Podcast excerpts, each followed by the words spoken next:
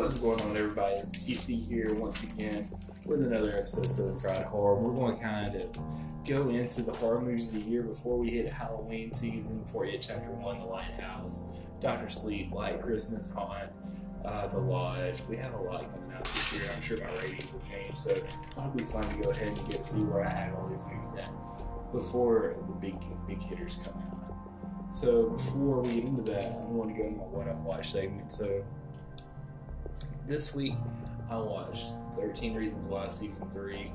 Definitely pretty good, very mysterious as always. Uh, not a good, uh, not an easy watch, but I enjoyed it a lot better than season two. If you enjoyed season one, I would recommend finishing off the third season.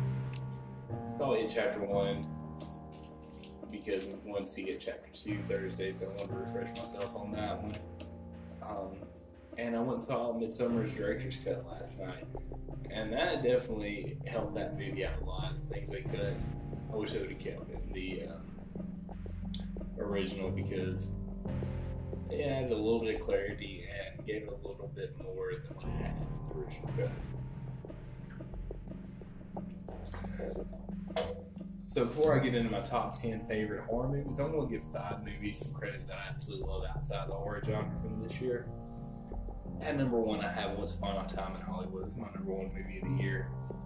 Love Quentin Tarantino. Um, I say I love him. I love Pulp Fiction. and I love Django. Not the biggest on all those other movies, and this is my favorite movie of the year, and I like it better than Pulp Fiction. So, I mean, it's got Leonardo DiCaprio, Brad Pitt, and Margot Robbie. Cannot go wrong with this movie. Highly recommend you guys go and see it before it gets out of theaters. They have one week in most places. Number two, I have Endgame. This is the most complete superhero movie I saw in years. Um, I can't. Ha- I don't have a problem at all with my number one and number two this year. And number three, I have Seth Rogen produced Good Boys. My favorite comedy in a while. Comedy is just a, a genre that's very hard to get good things out of these days for some reason. And Good Boys definitely, definitely delivered. Funniest movie of the year and some of the best child acting you'll see. Number four, I've got Shazam. David F. Sandberg of Lights Out and Annabelle Creation comes back with this, and the Asher and Angel and Zachary Levi absolutely kill it. This is like the light, perfect superhero movie that you want to see and just kind of eat some popcorn, chill out with. I had so much fun with this. And number five, I have Detective Pikachu. Now, I love Ryan Reynolds as Pikachu. It was great seeing, uh, hearing his voice behind Pikachu. Uh, brought back some nostalgia to get to see all those characters on the big screen, or all those Pokemon on the big screen. Justice Smith actually absolutely does a great job alongside Ryan Reynolds. And it's probably the best family movie of the year, like that movie you can take your kid or your little sister or whatever to. So, those are just five movies that I thought were excellent this year. I want everybody to know before we get any further into this review or this ranking that I am no professional and I have not saw every movie this year. Saw a lot. I saw almost 50 movies, but I haven't saw everything. There's a couple big ones I want to see. Really want to see Nightingale before um, did this list, but things didn't happen that way, so I'll get to catch up with that when it comes out on DVD, and I'm assuming it'll probably make this list from what I'm hearing. So, for my two honorable mentions, I have Crawl and The Prodigy. I thought The Prodigy was a lot better than what I expected. I went into it with low expectations, and it beat my expectations for sure. And I think it would do. I think a lot of you guys who haven't saw it yet would definitely enjoy it. Just keep your expectations low, and it would surprise you. Crawl, kind of the same thing. Didn't expect much. Just an alligator movie, and a lot of suspense. Very well paced, uh, tight, pretty well acted. Definitely worth a watch. And it's kind of a shocker this summer. I hear a lot of people talking about Crawl, and it's probably a lot higher than 11 on most people's list. But number 10, I have The Curse of La Llorona. I will say that Crawl and Llorona were like neck and neck, and I was kind of trying to split split hairs between my opinions. But I do like the ghost subgenre a lot better than the creature subgenre, so I'm gonna hit the nod to Crawl. I mean to Llorona. Um, it doesn't do anything special, but it's a very well done ghost movie. I had a lot of fun with it. Enjoyed the twist to bring it into the Conjuring universe. Um, pretty good acting. Interesting story. It had some good scares. Not the greatest, but I enjoyed it. It got me a few times. wasn't as jumpy as I expected it to be. Does definitely have jump scares, but it sets up great atmosphere as well. Number nine, I have one of the two hardest movies to rank of the year here. I have Us. So Jordan Peele, I appreciate his originality. He's a great filmmaker. This is probably the number the second or third best directed movie on this list. Uh, definitely in the top three or four for sure. But it didn't hit with me all the way. I mean, I appreciate respect Jordan Peele, but this one didn't hit for me like Get Out did. And I wish it would have because it had the opportunity with the concept. If it had been taken a couple different ways and tightened up a little bit, that you'd be looking at like number one film of the year, not just number one film, horror film of the year. It was just tightened up a little bit, in my opinion. But it's still a very good film, definitely worth watching. I'll probably buy this on Blu-ray at some point. Number eight, I have the Child's Play remake, and I gotta say, I respect the directors and the people behind this movie for going in such a different way with this beloved fr- franchise, and they do it in a very professional way, and they pull it off. So all props to those guys. I mean, the animatronic Chucky. It's just, um, it's something that if the original guys behind Child's Play would have kept going, we'd never saw. And we got to see a different side of Chucky that was fresh, and I'm proud we did. And that's why it's my number nine, number eight movie So at number seven, Eyes of Perfection. So this is a very unique story with a great twist, pretty well acted, and for it to be a Netflix original, it had some great production value. I think this movie could have went theaters and not missed feet behind some movies like Child's Play and Llorona and Crawl and Prodigy, you know, or Ma, all that kind of stuff. I really do think that it could hang with any, most any movie on this list, as far box office is concerned. At number six, I know I just talked about us, but I have the for sure the most hard movie to rank on this list, and the best directed movie on this list. Midsommar. So, like I said, it's the best directed movie on the list, and the director's cut does it some favors. Would recommend going to see the director's cut if you need some clarity on some things, or if you want a little bit more into the lore of this movie. But overall, it didn't hit for me. I did get a little anxious watching this movie, but it didn't fully um, did fully grasp me, and it, does feel very long. And I was expecting a lot better from Ari Aster's second movie because Hereditary is my favorite movie in recent. But it's still a very well directed movie. I'm excited to see what Ari does next because he is a very, very talented filmmaker and he has some unique ideas. So I'm sure he's going to have many, many movies that I will enjoy a lot more than Midsommar. Maybe not as much as I enjoyed Hereditary, but he's going to have some great stuff coming in the near future. At number five, I have Ready or Not. So my five through five and four could be split back and forth.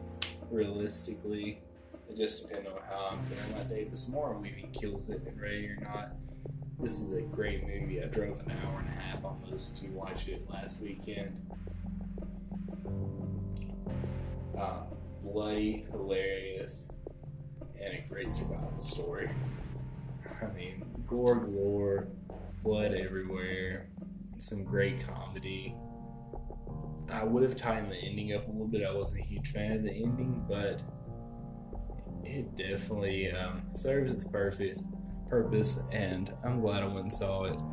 Really, besides the ending, the only thing I would have changed is make Samara Weaving a little bit more badass. It kind of just feels like she kind of lucked out in some scenes, but she definitely gives them hell, and it was definitely worth the um, drive and worth the admission price. So go see that movie for sure.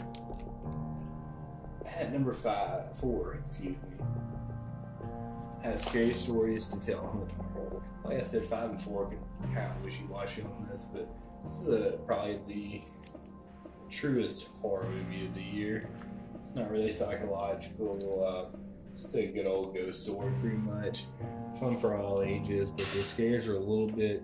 Seems like they're a little too much for kids and a little less for adults. But it did get under my skin a little bit, and I will say that you can take the take kids to this, and maybe they won't be scarred, and you probably won't be bored. But overall, great acting from these kids. Um, great production value. This movie looks amazing. I love the um, season of the witch uh, cover by Lana Del Rey, Lana Del Rey, however you want to say that. Definitely pulls on the nostalgia, nostalgia craze from the 80s. It's kind of like a tampered down it.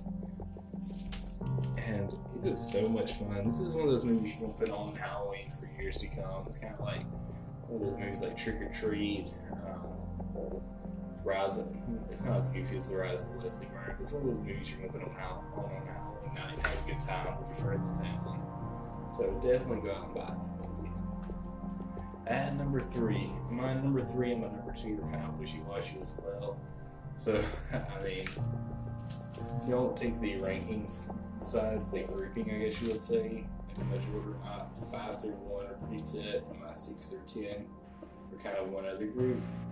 But at number three, I have Annabelle Comes Home.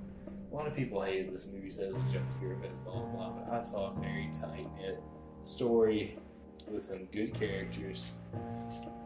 Introduces to a lot of great demons and uh, ghosts and creatures to for the Moors to come after or see how they got in their house in the first place. And I enjoyed the crap out of this movie, guys. Go watch it. As soon as it gets out on DVD, I'm going to buy it.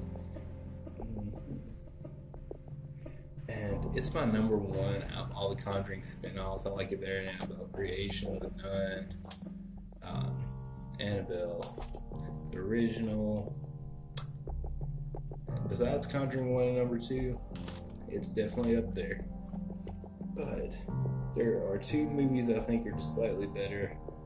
And number two is Happy Death Day 2U. Most of you guys that listen to me know I love the original Happy Death Day.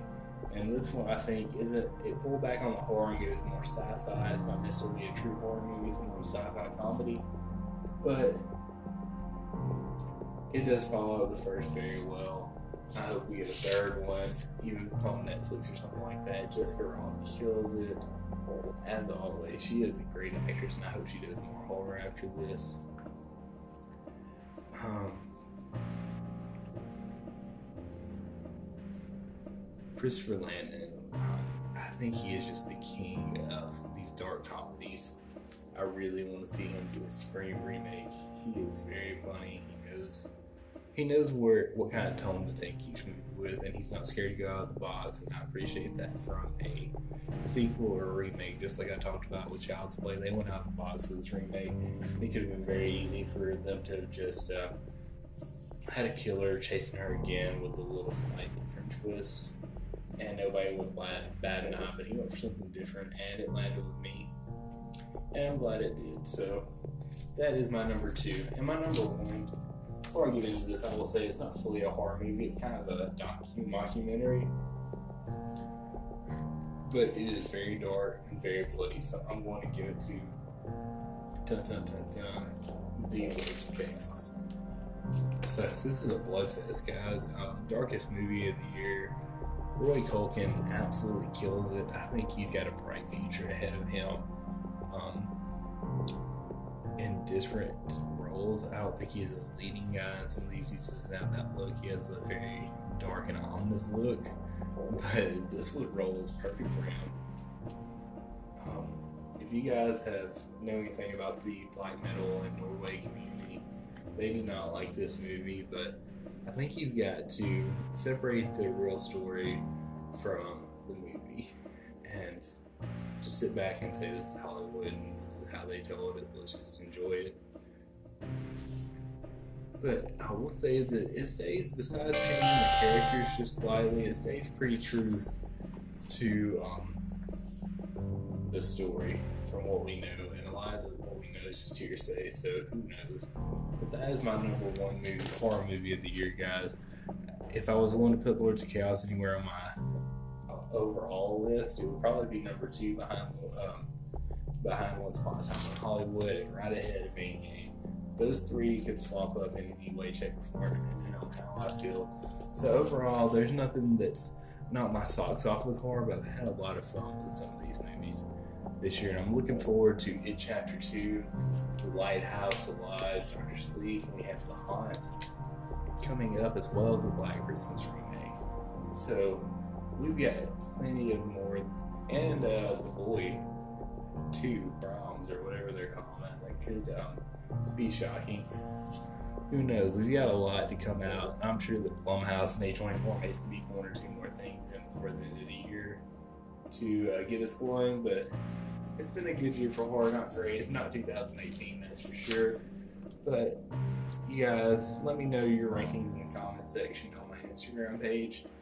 I will definitely debate you if you want to do it. I will let you guys know I'm not perfect. I'm not professional nor have I saw every movie this year. So if you want to support this channel, we do um, best thing you can do is just like us on Instagram or Spotify, leave us a review on Apple Music. That's all I want from you guys. Just uh, be interactive with us on social media, tell your friends about it, and I would appreciate it, guys. So I thank you for listening, and I will be back next week, with a review of It Chapter 2. So thank you guys very much, and we'll see you next Sunday.